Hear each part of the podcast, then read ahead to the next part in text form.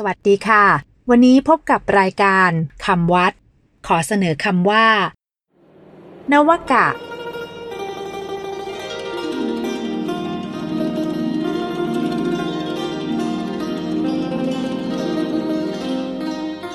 คำว่า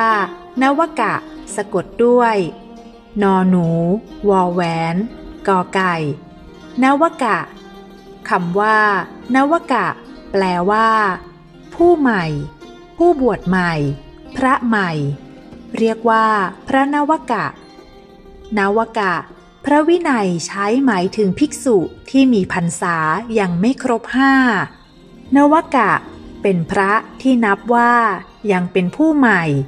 คือยังมีพรรษาไม่ครบห้าจึงยังต้องอยู่ในความปกครองดูแลของพระอุปชา ซึ่งพระวินัยเรียกว่า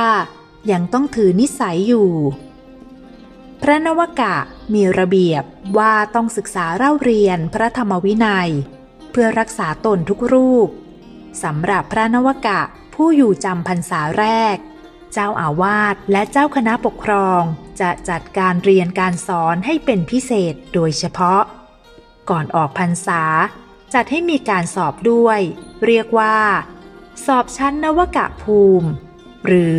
สอบนวกะภูมิ สำหรับวันนี้ สวัสดีค่ะ